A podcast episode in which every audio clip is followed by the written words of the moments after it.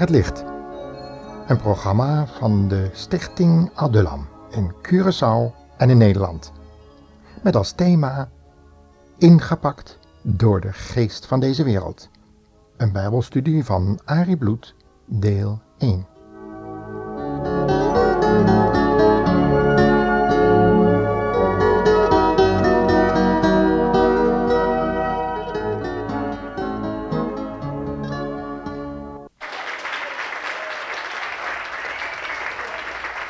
Was fantastisch. Het afgehuurde stadion zat afgeladen vol. Nou ja, geen wonder ook.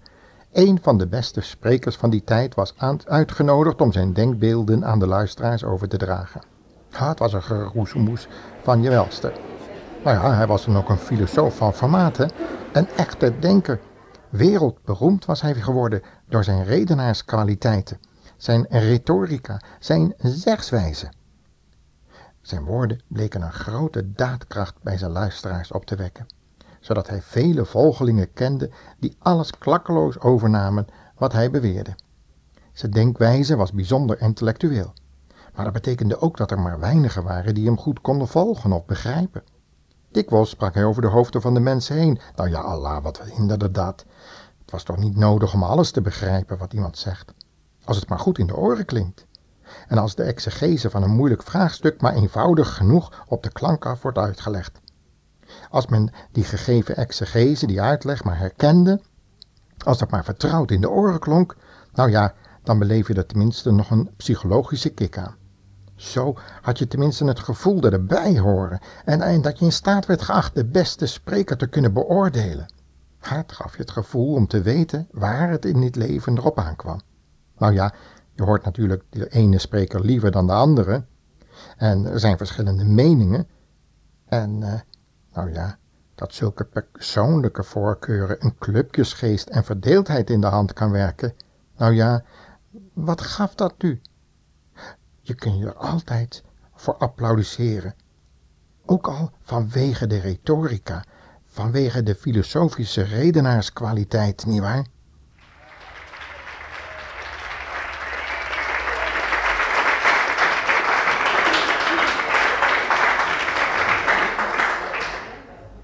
En zo dacht men in de dagen van de apostel Paulus. Maar is het nu anders? Zonder het goed te beseffen worden mensen zogezegd ingepakt door de geest van deze wereld. Dat deze geest rechtstreeks naar de afgrond het verderf voert, ach, daar schijnen maar weinig op te merken. Maar Paulus merkte het wel op en toonde met name de gelovigen uit de Korinthe aan dat zij die filosofie, de geest van deze wereld, de heilige geest van God in Jezus Christus en zijn kruis in de weg stond.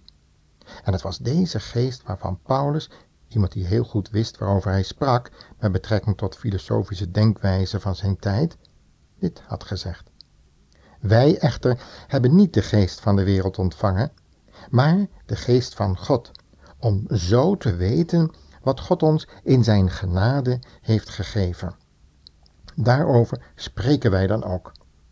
Niet gebruiken wij de woorden van menselijke welsprekendheid, maar wij gebruiken woorden die de geest ons ingeeft. Wij gebruiken dus woorden van Gods geest om de gedachten van die geest over te brengen. Maar iemand die niet gelovig is, de natuurlijke mens, heeft geen oog voor wat de geest van God doet. Voor hem is het allemaal onzin. Hij begrijpt er niets van, omdat het alleen maar geestelijk te doorzien is. Met de geestelijke mens is het anders. Die kan alles doorzien, hoewel er op zijn beurt niet door natuurlijke mensen doorzien kan worden. Bovendien staat er in de boeken, wie kent de gedachten van de Heere? Wie zou hem raad kunnen geven? Wij kennen daarom Christus door het geloof.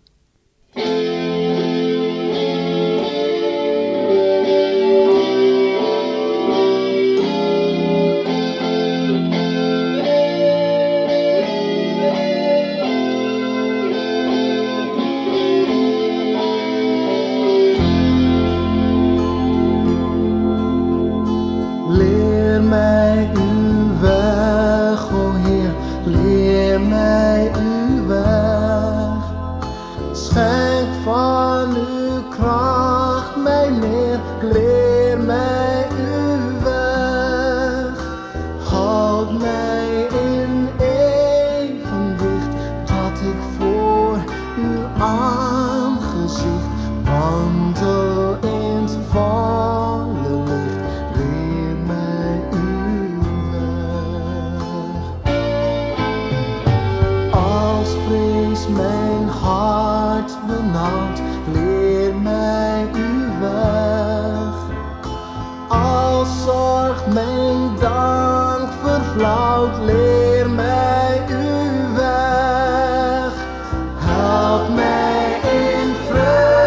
than pay.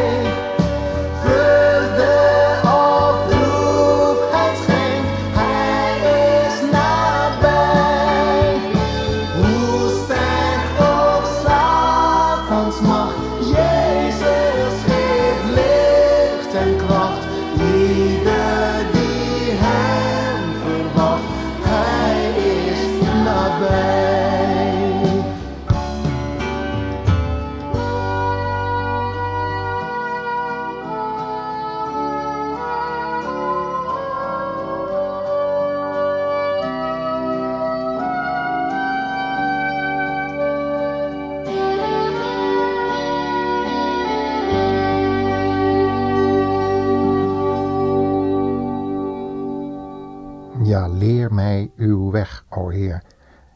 Schenk mij van uw kracht meer en meer. En hoe ook mijn toestand wordt, leer mij uw weg.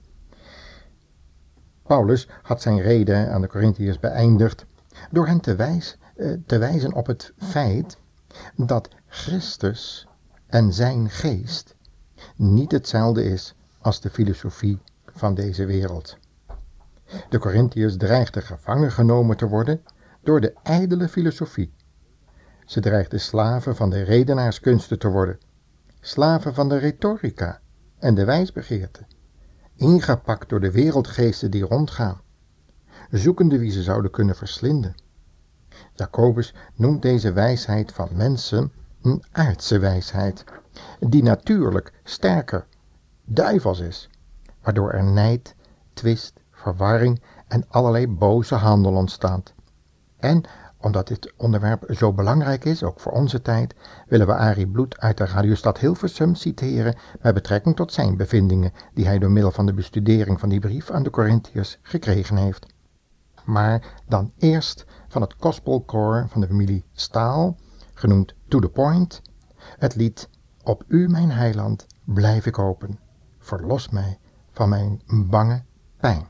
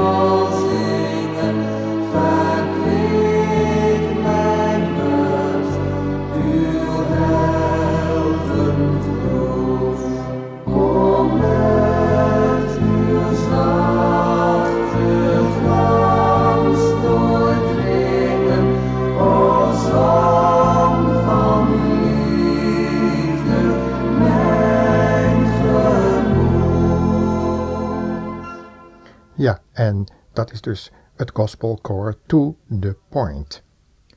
Dan willen we nu overgaan op het citaat van Arie Bloed uit Hilversum. Hij zegt, met betrekking tot die filosofie in de dagen van Corinthiërs, Laten we beginnen om uit te leggen wat er nou eigenlijk op die marktplaatsen van de havenstad Korinthe gebeurde. De mensen van die plaats luisterden graag naar de filosofen die de hoogste trap van het menselijk denken hadden weten te bereiken. begon met logica en argumentatie en het eindigde met de ideeënwereld van het bovennatuurlijke. Deze zogenaamde wijsheid werd in die tijd en nog steeds door de mensen geroemd. Daarnaast was er ook de retorica. Niet alleen de denkwijze, maar ook de stijl en de vorm stonden hoog in aanzien.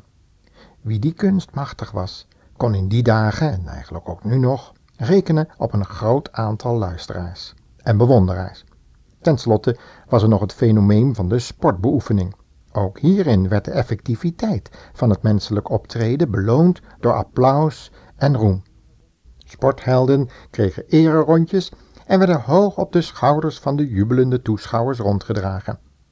In deze vormen van het menselijk leven in de havenstad Korinthe was de zo door Paulus genoemde geest van de wereld bijna tastbaar aanwezig. Dat alles ging in het begin nog een beetje buiten de christelijke gemeente van Korinthe om. Maar al spoedig begon deze geest ook de vroeg-christelijke kerk binnen te dringen. Volgens enkele vooraanstaande en geleerde christenen moesten de vormen van de bijeenkomsten worden geperfectioneerd. Want dat had immers een grotere invloed op de mens om hen heen. De helderheid van denken en de schoonheid van spreken moesten ook in de christelijke gemeente gaan schitteren. En daarmee kwam langzaam maar zeker de natuurlijke mens in het middelpunt in plaats van Christus. De veranderde vormen verdedigde men dan vanwege haar functionaliteit, haar aansluiting op de belangstelling en de waardering van de mensen uit de wereld. Die zichtbare verandering in de vorm oogste dan ook schijnbaar veel succes. En de gemeente leek inderdaad in aantal te groeien.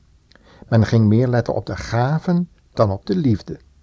Maar de apostel Paulus waarschuwt juist tegen al dat uiterlijk vertoon. Hoor wat hij hier als het ware over zegt. Laat je niet inpakken door de vorm en de gezindheid van deze wereld. En deze ernstige waarschuwing komt dus wel van de zeer geleerde en belezen apostel Paulus, die de geschriften van de poëten uit zijn dagen goed kende. Hij kende de grote Griekse denkers, wist ze ook feilloos te citeren, daarop de Areopagus, de aanspraakplaats waar de redenaars hun kunsten aan het publiek ten gehore konden brengen. Maar Paulus citeerde deze filosofen echter alleen maar om de toehoorders aan te tonen dat er een God was, waarvan alle mensen afhankelijk waren. Sterker nog, dat al die menselijke filosofie, dat stelsel van menselijke redeneringen, het kruis van Jezus Christus in de weg stond, wegredeneerde, van haar kracht beroofde. Op Golgotha was deze antithese duidelijk zichtbaar geworden. Er is een onverzoenlijke vijandschap tussen de geest van Christus en de geest van deze wereld. En dat betreft niet alleen de inhoud, maar ook de vorm. Daarom zei Paulus tegen de Corinthiërs, welke zich hadden laten inpakken door de geest van de wereld, mijn reden en prediking was niet in meeslepende woorden van menselijke wijsheid, maar in betoon van geest en van kracht.